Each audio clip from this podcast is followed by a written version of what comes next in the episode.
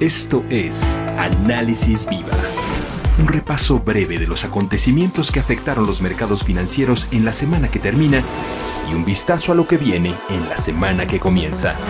Análisis Viva ¿Qué tal? Bienvenidas, bienvenidos. Mi nombre es Salvador Leal y les doy la bienvenida al podcast semanal de la Bolsa Institucional de Valores Análisis Viva. El día de hoy nos acompaña Edgar Arenas. Él es gerente comercial de CI Fondos. Muchas gracias, Edgar, por estar con nosotros en este Análisis Viva. Un gusto. Gracias por estar escuchando este podcast donde vamos a platicar un rato muy contento acerca de lo que este año nos espera en materia de inversiones. Si te parece bien, Edgar, comencemos con eh, el principio. Ya es marzo, termina un buen eh, trozo del año. ¿Por qué no nos platicas un poco qué fue lo que pasó en este primer bimestre del 2021? Sí, se ha ido muy rápido esta primera parte del año. Ya llevamos 60 días recorridos y ha sido un recorrido que me parece ha sido mucho más terso de lo que tal vez hace un año podríamos haber estado esperando. Tenemos muy claro que a principios de marzo del año 2020 teníamos pues las inquietudes de cómo iba a responder el mundo en materia de salud y también en materia económica a un evento que hoy todavía nos tiene inquietos, que es la pandemia por COVID-19. Esta pandemia se llevó entre las piernas en un choque de demanda único, rastreable tal vez a través de los indicadores que nos arrojó la Segunda Guerra Mundial y tal vez en algunos casos muy especiales a través de conflictos bélicos muy regionalizados en el mundo, a un terreno de decrecimiento, a un terreno de pérdida de empleo, de destrucción de ingreso, como no teníamos memoria y esto al arrancar el año pues nos planteaba mucha incertidumbre, ¿no? Muchas preguntas con pocas respuestas. El mercado de valores suele estar muy acostumbrado a encontrar en los indicadores lo que podemos rastrear en un futuro cercano y también en el mediano y largo plazo, pero este tipo de eventos para bien y para mal nos dejan enseñanzas, dejan secuelas y una de ellas tal vez la más importante es que los mercados de valores tienen una capacidad de resiliencia pues la verdad es muy llamativa, ¿no? La primera parte del año nos dejó mercados de valores en la mayor parte del mundo creciendo. Eh, la inercia que tenían los mercados al concluir el año 2020, en donde terminaron en máximos históricos, Estados Unidos en el Standard Poor's 500, el Nasdaq 100, el Dow Jones, a pesar de la peor crisis en la historia reciente de la humanidad, concluyeron en terreno positivo. Y esta inercia la ha ido llevando el mercado bastante bien. La ha ido llevando bastante bien porque tenemos mucha claridad de tres puntos. Me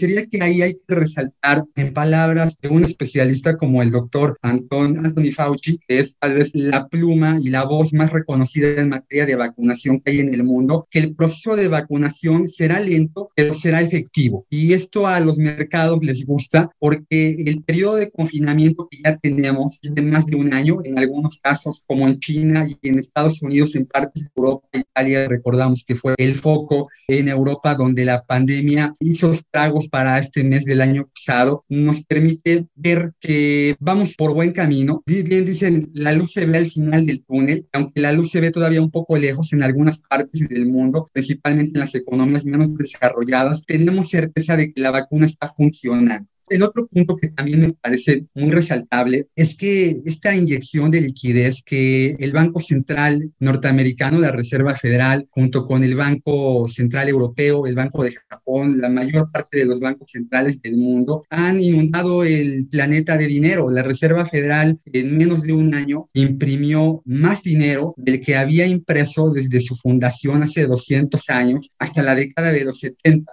Esta inyección de liquidez ha permitido que los mercados tengan certeza de que, a diferencia de crisis anteriores como la crisis hipotecaria subprime, el mundo tiene dinero, tiene liquidez y la va a utilizar para poder salir adelante. Durante la administración Trump se inyectaron más de 3 trillones de dólares ya la administración Biden cuenta con 1.9 millones, lo cual ya sumados representan un poco más del 20% del Producto Interno Bruto norteamericano, que son 16 trillones de dólares. Así que los mercados están muy satisfechos de esta parte. Y también el tercer punto de lo que nos deja este primer bimestre es que hay evidencia de que la inflación, a pesar de esta gran inyección de liquidez, se puede mantener controlada. Es un tema de preocupar, sobre todo para algunas economías como la mexicana, en donde se ha cojeado de este indicador, ¿no? Históricamente, durante mucho tiempo, la inflación en ciertas economías traía, acarreaba espirales que llevaban el patrimonio de la gente entre las piernas.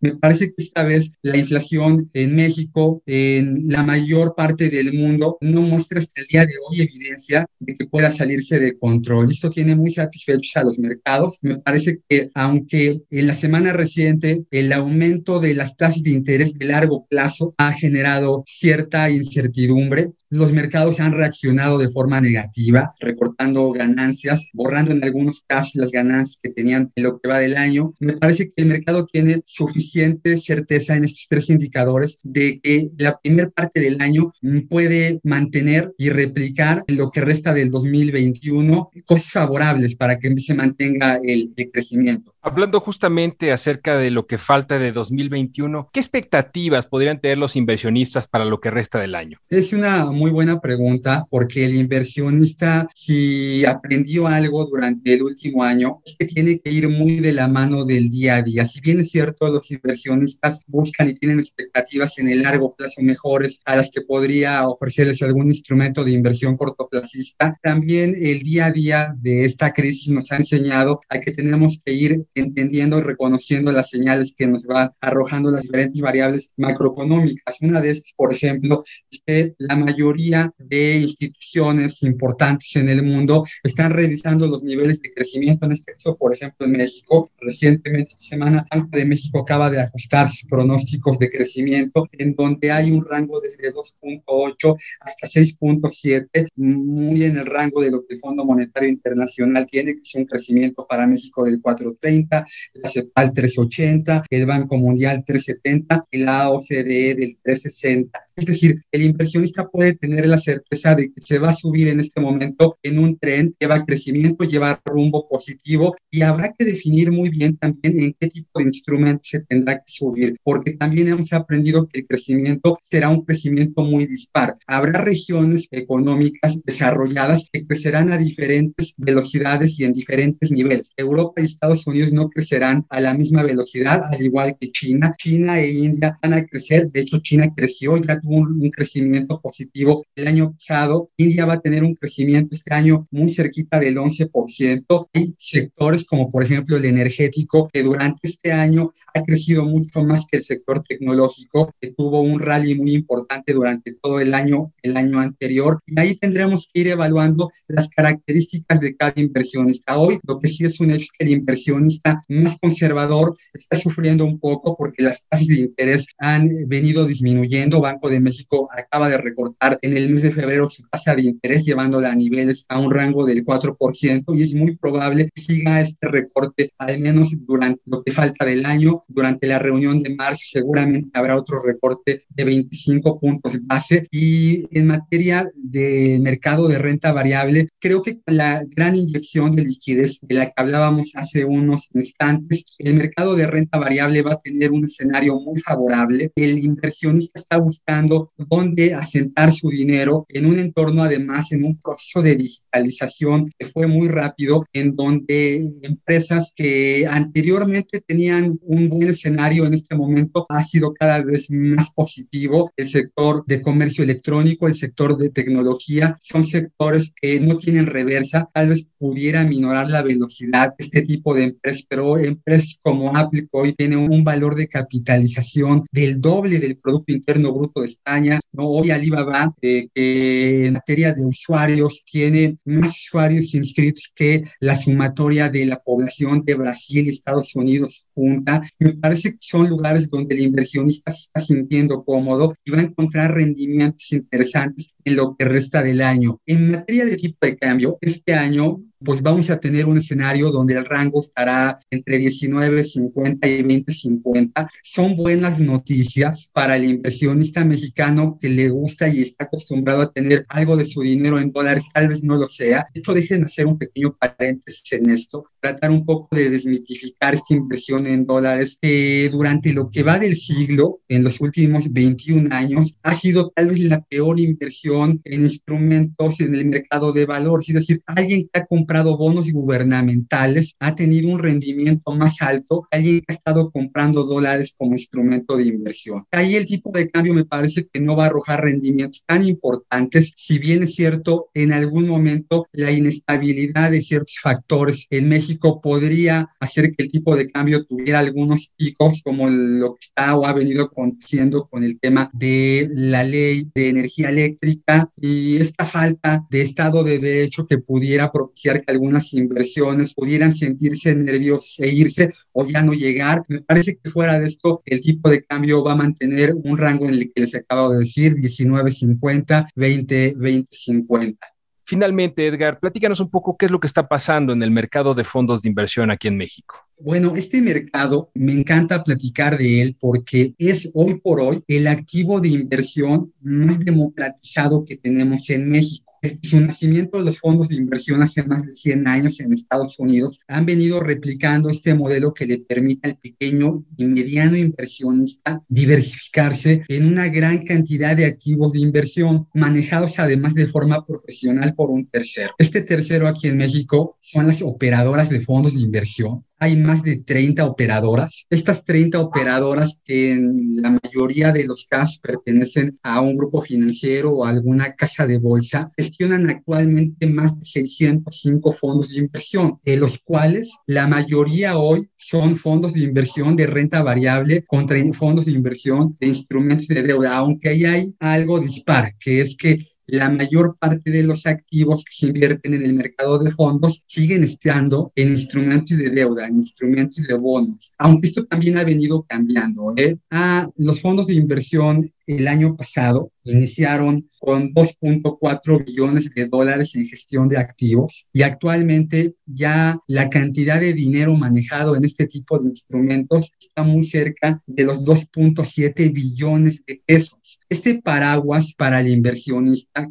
ha significado la gestión profesional a través de un tercero de su dinero, le ha permitido sortear de forma muy eficiente todos los vaivenes económicos que han existido durante el último año, porque los fondos de inversión son activos muy maleables, muy adaptables al perfil de cada inversionista, en donde a través de una gestión activa, en donde el operador decide qué comprar y qué vender, en qué proporciones hacerlo, cuándo entrar y cuándo salir de esos activos, o bien a través de una gestión más pasiva que básicamente tiene que ver con indizarse a algún indicador, algún índice, como en este caso el FTSE Viva, tal vez como el Nasdaq 100 en Estados Unidos, el Standard Poor's 500, pues pueden encontrar una manera de poder subir a este tren, eh, como les mencionaba, es un tren que lleva una velocidad muy importante de crecimiento. Si algo nos deja cada crisis vivida en materia financiera a lo largo de la historia que conocemos, es el mercado siempre regresa. Y este regreso que vamos a tener, este regreso que estamos teniendo, ha sido muy bien aprovechado por estas gestoras de activos de inversión en México.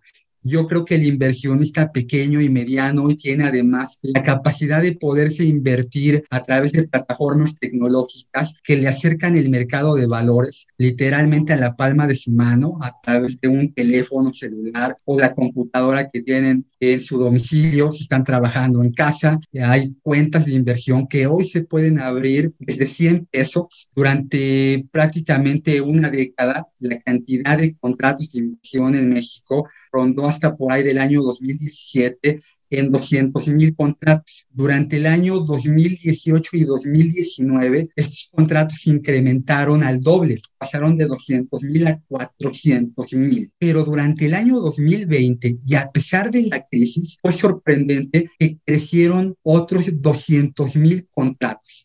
Es decir, hoy hay más de 600 mil contratos vinculados al mercado de valores que mucho tienen que ver con este mercado de fondos de inversión, muy bien regulado con su propia ley y también con el proceso de inversión digital que hemos vivido, acompañado de todo lo que platicamos en un principio. Un crecimiento en el primer bimestre que nos permite tener la certeza de que a través de un proceso de vacunación eficiente, tal vez en algunos lugares un poco lento, el inversionista se siente optimista. Y aquí yo parafrasearía a Alejandro Jodorowsky, que dice que los seres humanos no son buenos ni malos, satisfechos actuando de una forma y satisfechos de otra, ¿no? Y hoy, de acuerdo a lo que el mercado nos está dando, el contexto actual, tanto el inversionista como en general el mercado, puedo yo decirles que es un mercado que se siente muy satisfecho con lo que está ocurriendo actualmente. Edgar, te agradecemos mucho esta perspectiva que nos das con respecto a la economía y las finanzas, tanto a nivel local como específicamente del mercado de fondos de inversión en México. Muchas gracias por acompañarnos en este episodio de la segunda temporada de Análisis Viva.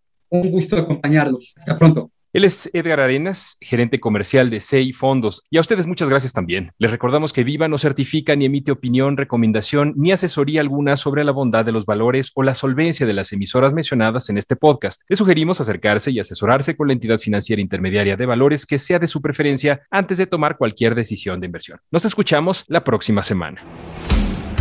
Análisis Viva suscríbete a nuestro podcast y visita nuestro sitio web www.viva.mx para que obtengas la información más completa de los mercados en México. Análisis Viva es una producción de la Bolsa Institucional de Valores.